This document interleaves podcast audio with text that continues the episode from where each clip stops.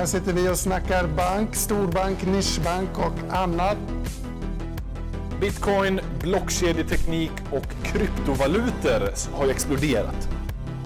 Under årets andra kvartal så har flera av våra storbanker redovisat enorma vinster faktiskt. Och Riksbanken överväger nu att eh, införa en digital valuta. Hej och välkommen till Fintech-podden. En podd där vi diskuterar innovation, teknik och finans. Och där vi varje vecka djupdyker inom ett ämne. Idag har du med mig själv, Gustav, och Som vanligt Johan. jajamän. Och veckans ämne är eh, ett ämne som eh, är ganska hett, eller har varit under i alla fall förra året. Kryptovalutor och blockchain. Eh, och vi kommer att börja med att prat, ja, ge lite information om olika kryptovalutor för att övergå till lite olika projekt och blockchain i stort och så. Eh, men ska försöka hålla det på en ganska eh, låg teknisk nivå och mera övergripande eh, Mm. berätta det vi kan. Men eh, skulle vi inte bara kunna börja köra lite snabb intro om våra personliga erfarenheter av kryptovalutor? Du Ja. kanske kan börja Gustav, du har ju lite mer än vad jag har. Ja, jag började med krypto någon gång 2014 tror jag det var, 2015. När jag för första gången köpte bitcoin. Och då köpte jag några bitcoin eh, och blev lurad ganska snabbt. Eh, enkelt förklarat så satte jag in pengarna på en motsvarande då bank, en wallet. Och bara det att den här walleten var ju ingen seriös wallet, så de tog pengarna. Mm. Så tänker jag att ni sätter in pengar på SEB och så tar de pengarna bara. Mm. Vilket såklart inte händer idag, men, men i kryptovärlden så är det ganska nytt och där kan det hända. Precis. Så det är något man får se upp med verkligen. Det ska man verkligen göra. Ehm, Men vad gör du nu för tiden då? ja, nej, men sen har jag experimenterat lite med så här, testat och mina kryptovalutor. Det tänkte jag att vi ska prata lite lätt om senare i avsnittet vad det är och så, men eh, testat massa olika exchanges och skickat, köpt massa olika typer av kryptovalutor och testat runt egentligen. Och, Mm. Mm. eh, skriver ju också en, en blogg. En av Sveriges största blockchain-bloggar kan man ju säga. Blockchainbloggen.se. Yes, yes. Precis. Kolla in den. Ehm, ja, så det är väl lite om min bakgrund inom kryptovalutor. Mm. Hur ser din ut Johan? Ja, eh, min är ju inte lika lång som din, utan min började ungefär när jag träffade dig för åtta månader sedan. Mm. Eh, och eh, du övertalade mig om att börja testa och köpa och sälja mm, olika kryptovalutor. Så jag var ju med i en ICO, Leaf, som eh, den har ju gått helt okej. Vet För, för er som inte vet, då är Leaf det är en, en, en ICO eller ett företag eller en, vad ska man säga, ett protokoll som ska användas inom resebranschen. Eh, för att ha öppna API kan man väl säga. Mm. Siktar vi lite på att slå ut eh, Expedia till exempel. Ja, Och eh, den är ju backad av eh, Peter Stordalen bland annat. precis. Det fick ju ganska mycket uppståndelse där i media. Eh, och flera stora flygbolag är med i det där och så här. Men det är än så länge högst experimentellt stadie. Precis, det kan ju vara flera år in, innan det här systemet verkligen kommer lanseras och eh, Mm. verkligen komma ut på marknaden. Men det är ett spännande projekt att vara med i och eh, ska bli kul att se hur, var det kommer komma någonstans. Mm. Men eh, ska vi hoppa in lite i, vad, vad ska vi börja någonstans? Ska vi, ska vi berätta lite om bitcoins historia? Ja, men det, det är väl ganska passande liksom, för det är väl den eh, absolut mest kändaste kryptovalutan och det är ju faktiskt även starten av hela blockchain-hypen. Precis. Och då ska vi spola tillbaks tiden till 2008. Hösten 2008 så kom det ut på internet till en grupp, en mailinglista som är de här så kallade cyberpunkarna.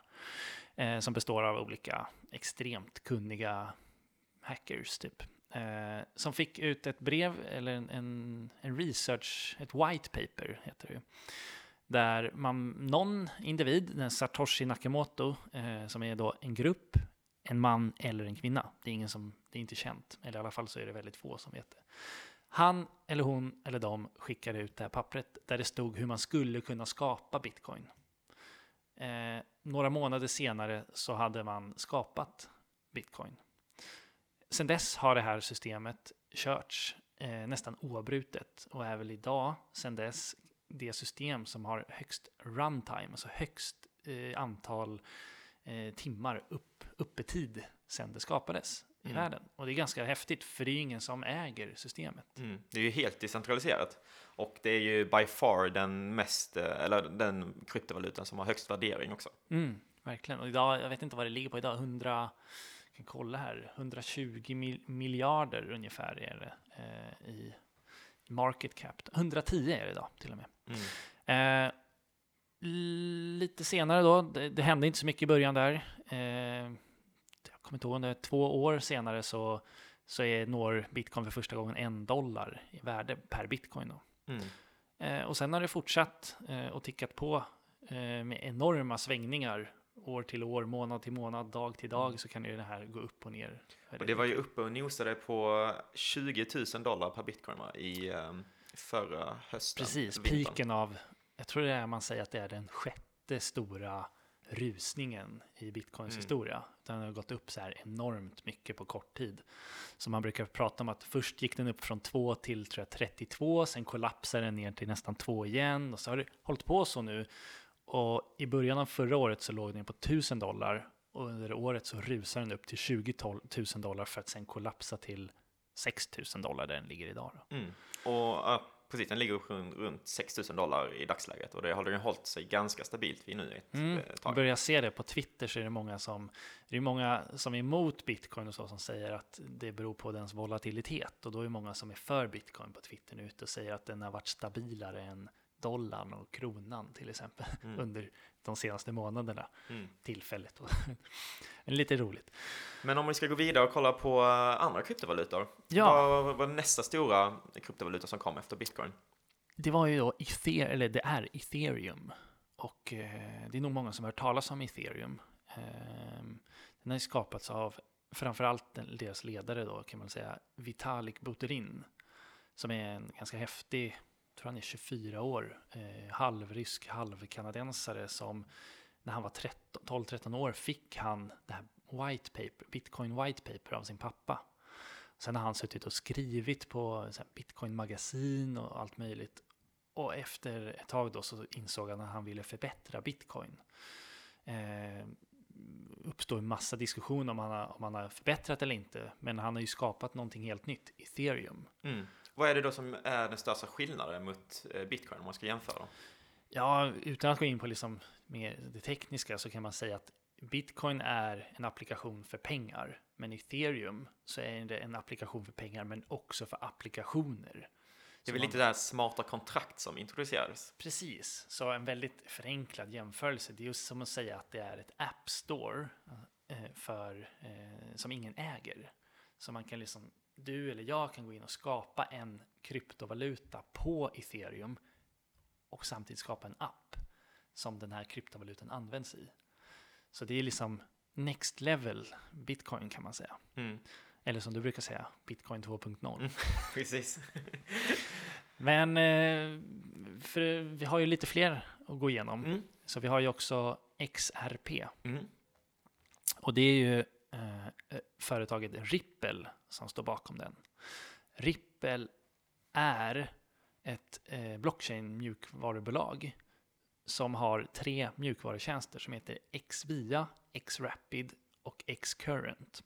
Och de här tre mjukvarorna, när man när de, de är liksom i betastadie, men när de är utvecklade och klara så menar man att man kan skapa en, en eh, förbättrad eh, version av Swift, skulle man kunna säga. Och Swift är ju då det systemet som de flesta banker i dagsläget använder sig av för att skicka pengar mellan sig och mellan olika länder. Precis, så det Ripple vill göra är att göra cross-border transaktioner supersmidiga. Mm. Och eh, då har de sin egen kryptovaluta som man inte direkt ska använda för att göra de här transaktionerna, men likviditeten i den används av deras mjukvaror Mm. för att kunna ja, göra snabba transaktioner världen över. Och då snackar vi ögonblickstransaktioner var du än är i världen. Mm. Och detta är ju då ett system som många banker är ganska intresserade av i dagsläget att eh, kolla sig närmare på liksom, och försöka introducera och se om det kan konkurrera med dagens system. Precis, jag vet inte hur många de är uppe i nu, men det är ju om det är över hundra banker som som är med i, i Ripple. Eller Mm. Som experimenterar. test- Bland annat SCB har ju testat, eh, svenska SCB har testat att skicka pengar internt mellan sina olika kontor i världen Mm. med hjälp av Ripple. Så det är eh, extremt spännande och det ligger mycket närmare till hands för banker att anamma den typen av eh, lösningar än att anamma kryptovalutor, alltså då när vi snackar bitcoin eller ethereum.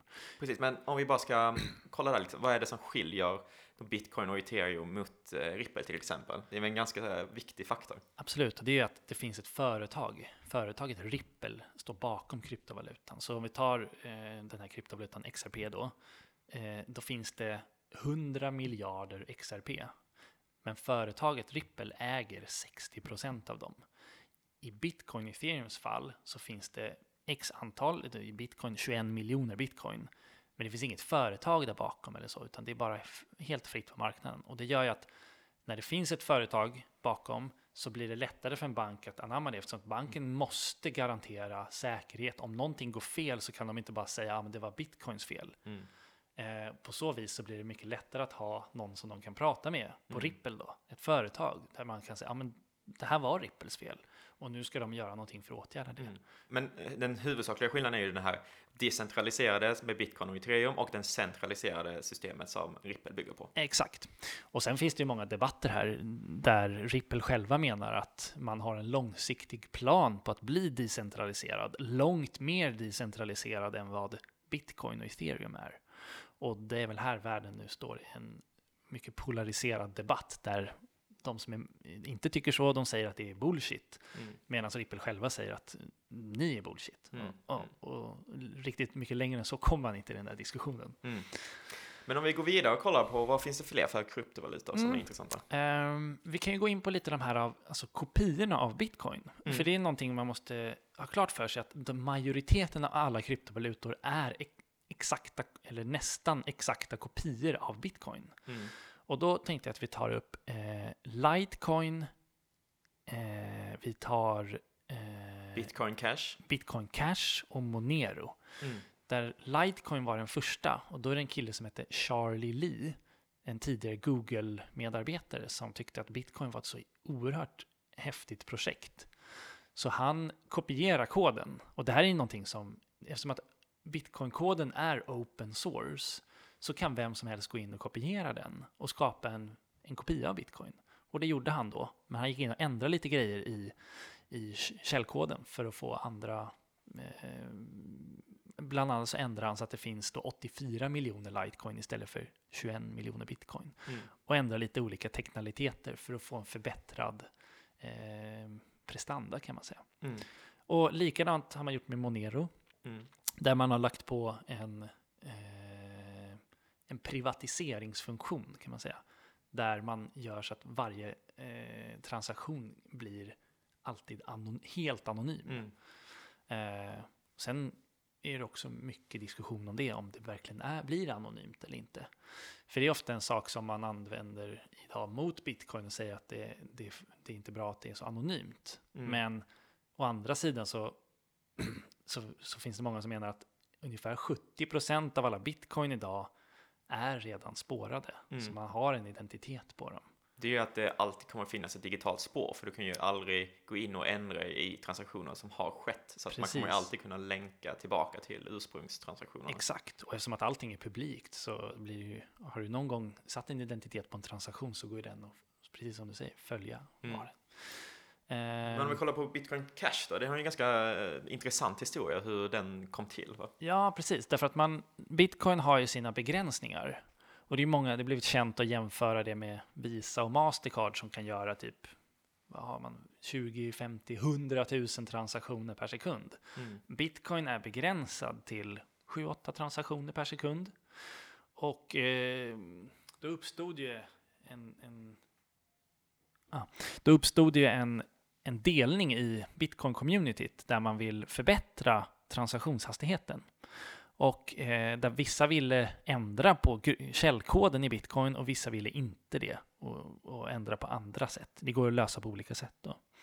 Och då delades det och då skapades Bitcoin Cash av de som ville förändra eh, källkoden. Mm. Eh, så det man gjorde då var att förändra så att man kan hantera fler transaktioner per sekund. Men fortfarande långt ifrån så många transaktioner som man skulle behöva. Så en liten förbättring, Mm. men fortfarande liksom långt, långt efter Visa och Mastercard och sådana jättar. Då. Mm. Men så det man kan säga är ju då, fram till den här forken eller delningen skedde så var de ju exakt likadana historiskt sett, alltså hela kedjan. Men Precis. efter forken så, i och med att de införde olika egenskaper, så har de delats och blivit två separata valutor. Exakt. Så alla som hade, eh, säg att du hade en bitcoin och så gör man den här forken till bitcoin cash. Då har du en bitcoin och en bitcoin cash. Mm. Men man har ändrat på koden i bitcoin cash. Så bitcoin cash kan du då göra, hitta på 20 transaktioner per sekund. I bitcoin kan du bara göra 8. Mm. Så de har förbättrat det. Men då gäller det att vinna över folk till att börja använda bitcoin cash. Mm. Och det är väl där man står idag då i en stor debatt i världen där med folk tycker olika och vissa säger att eh, bitcoin cash inte är bra alls och andra säger tvärtom och så vidare. Mm. Men om vi ska börja kolla lite på vad som händer i Sverige då inom eh, kryptovärlden eller blockchain-satsningar. Vi kan ju gå in på vad som hände, vad som har hänt hittills. Mm. Eh, och då tänker jag på KNC Miner. Redan, jag kommer, när var det? 2012, 2011, 2012 tror jag. Eh, det var några svenskar då med eh, en person som heter Andreas i, och några andra i spetsen. Som fick, de fick ju kapital från några eh, investmentbolag. Ja, om det var Creandum eller något liknande. Precis, för att skapa miningdatorer för att mina bitcoin. Och mining då, det är ju, ska vi förklara det lite snabbt? Men lite snabbt. Eh, man tänker sig att man ska köra en kryptovaluta på ett system. Så det man gör är att dela upp det här systemet på, på många olika datorer. Och en miner är en, en dator i det här systemet. Och för att bidra med den här datakraften till systemet så får en miner betalt i kryptovaluta. Mm. En ersättning. Precis, och hela grundidén här är att man vill liksom försöka hålla så att det inte ska vara en person som sitter på systemet, utan massa miners. Och ju fler miners som är med i systemet, ju mer decentraliserat blir det ju. Ju Precis. svårare är det för en individuell part att eh, göra något med systemet. Liksom. Precis, så då säger man att det blir säkrare också, systemet. Mm. Och det de gjorde då, det var att eh, KNC Miner var att man byggde da- supersnabba datorer, så kallade ASIC-maskiner, för att mina kryptovalutan bitcoin. Mm. Och vid ett tillfälle då under det här året som man var i full fart med att mina bitcoin, så min, fick, minade man hälften av alla bitcoin som, som gick att mina. Mm. Så, så för att sätta det i, i siffror så kan man säga att ungefär var tionde minut under ett års tid så fick man ungefär 25 bitcoins. Mm. Var tionde minut i ett års tid. Så man får ju enormt mycket, många bitcoin. Mm. Men nackdelen, eller det finns ju såklart en kostnad också, och det är ju att man, det kostar otroligt mycket el Mm. att eh, göra de här operationerna, miningoperationerna. Alltså datorerna drar jättemycket mycket el liksom. Precis, så att det som hände var att man till slut, eh, i och med att bitcoin, eh, pr- priset på bitcoin vid det här tillfället var uppe i någonstans på 11-1200 till slut, men kollapsade ner till 150-200. Samtidigt som elpriser blev högre och lönsamheten för KNC Miner gick inte vidare och man ja, kollapsade helt enkelt och gick i konkurs Mm. för att man inte hade råd att betala. Mm. Och där togs eh, historien slut för KNC Miner. Mm. Men eh, det har ju, den här Andreas som var en av eh, grundarna av KNC Miner, han har ju fortsatt vara ganska aktiv inom eh, kryptovärlden, eller blockchain-världen. Och idag så jobbar han ju på Swedbank och leder deras blockchain-satsningar där va? Precis, vi vet ju egentligen inte så mycket mer om vad de gör där på Swedbank, men han var på Handelsbanken en sväng och sen hoppade han över till, tror jag blev headhuntad till Swedbank. Och eh, där man, vi var ju på ett event för inte så länge sedan där man pratade väldigt positivt om framtiden inom open banking och blockchain och, och så, där man pratar om open banking på blockchain. Mm. Vilket är extremt spännande. Så det ska bli spännande att följa vad, vad Swedbank gör inom det området i framtiden. Mm. Men eh, om vi kollar på vad andra banker i Sverige gör för olika typer av samarbeten så har vi ett ganska intressant mellan Nasdaq och SEB och några andra banker. Mm. Eh, ska vi gå in och kolla på lite vad de håller på med? Mm. Och då kan man ju tänka lite som det här med bitcoin, sen ethereum. Och på ethereum så kan man skapa de här mm, kryptovalutorna i applikationer och så vidare. Det Nasdaq och så vill göra nu, det är att skapa en, en lösning där man har tokeniserar aktie och fondmarknaden. Så man skapar digitala unika representationer av fonder och aktier.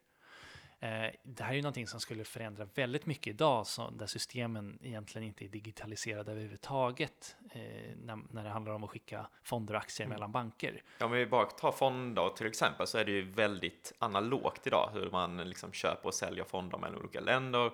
Man använder till och med fax på eh, vissa institutioner. Ja, nästan alla tror jag använder fax idag. Så Mm. att, eh, tar ett exempel. Du och jag sitter och köper lite aktier mellan varandra på Avanza.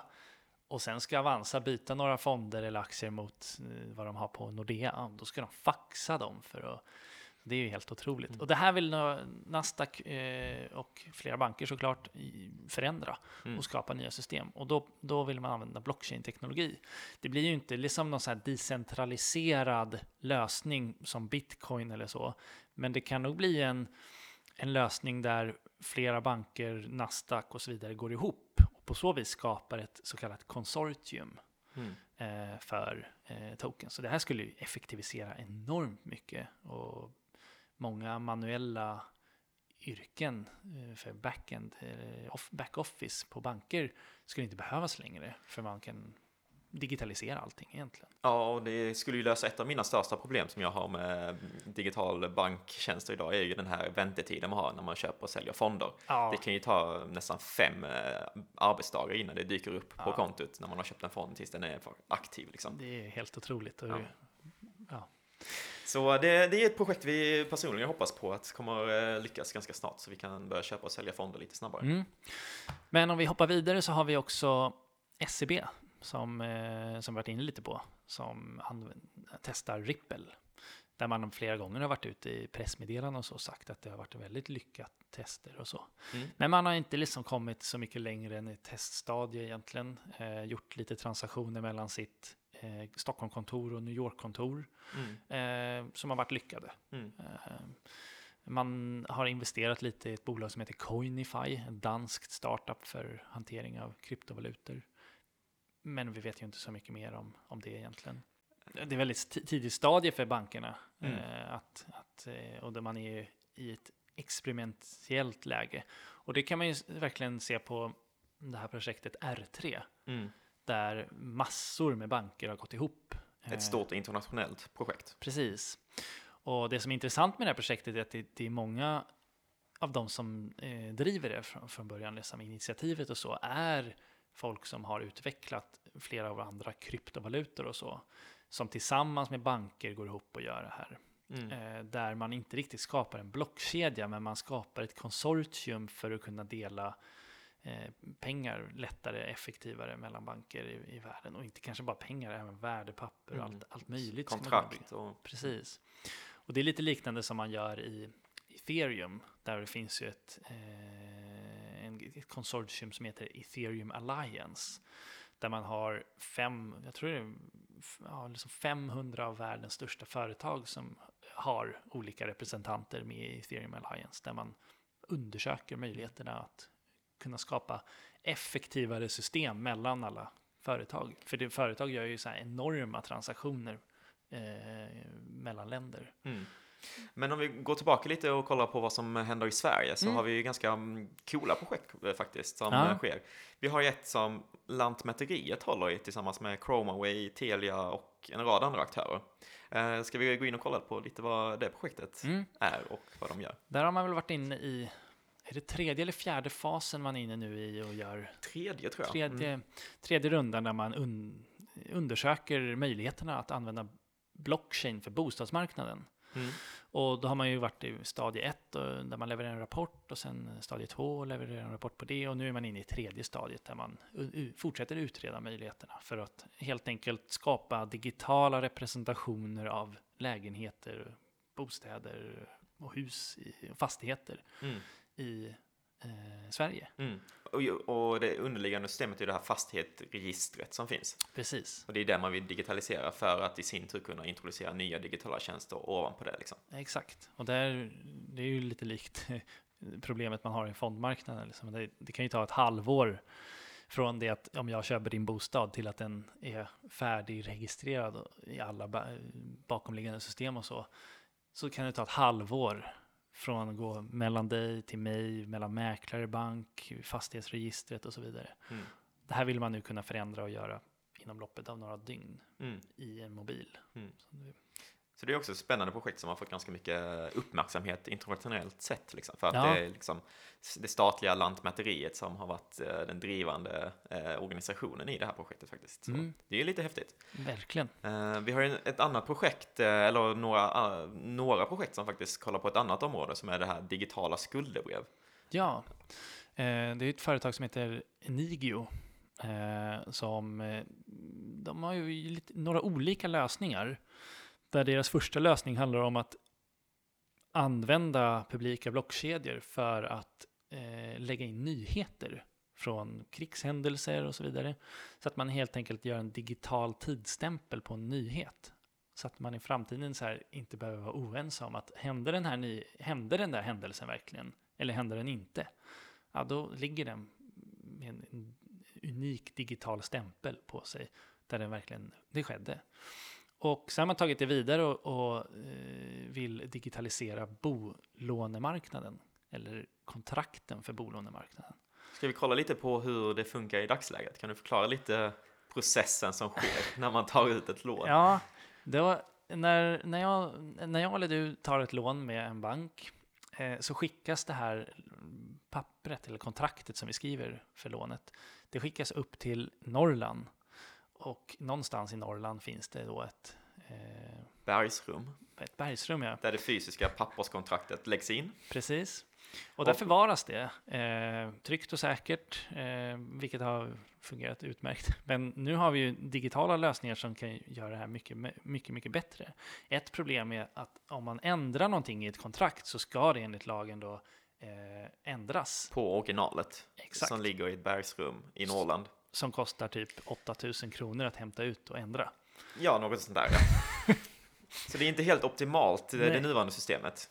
Och det här vill då Enigio förändra och förbättra och göra digitalt. Mm. Eh, digitalisera kontrakten för Mm. bolån.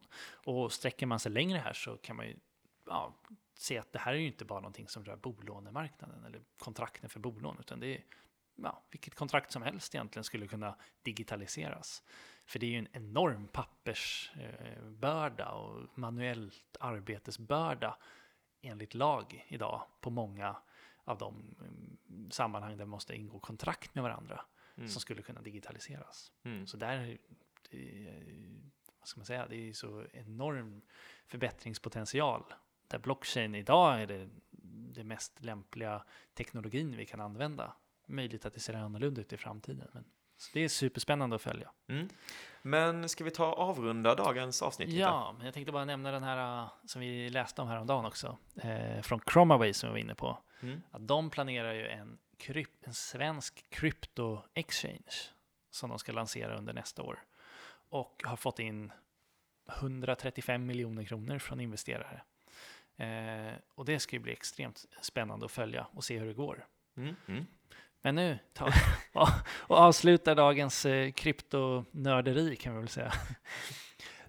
eh, och vi eh, kan väl säga så att vi kan göra en uppföljning av det här avsnittet någon gång i framtiden där Mm. vi grottar ner oss ännu mer för de som är intresserade av det och lyssnar på lite mera.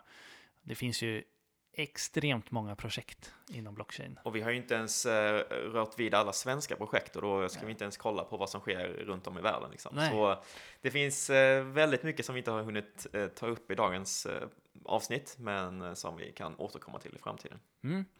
Men tills dess så eh, tackar vi för att ni har lyssnat och på återseende. Ciao! Ciao!